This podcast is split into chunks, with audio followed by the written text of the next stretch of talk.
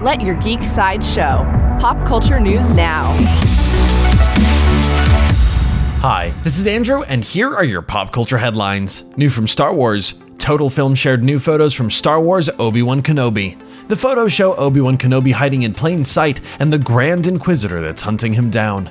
Obi-Wan Kenobi will hit Disney Plus on May twenty-seventh. For fans of sci-fi, Paramount Plus shared a new photo from Halo. The caption reads, "No matter the battle, Captain Keys stands ready." Halo is streaming on Paramount Plus now. New from Marvel, Marvel shared a new poster from Marvel's Moon Knight. The poster shows a statue of the goddess Ammit.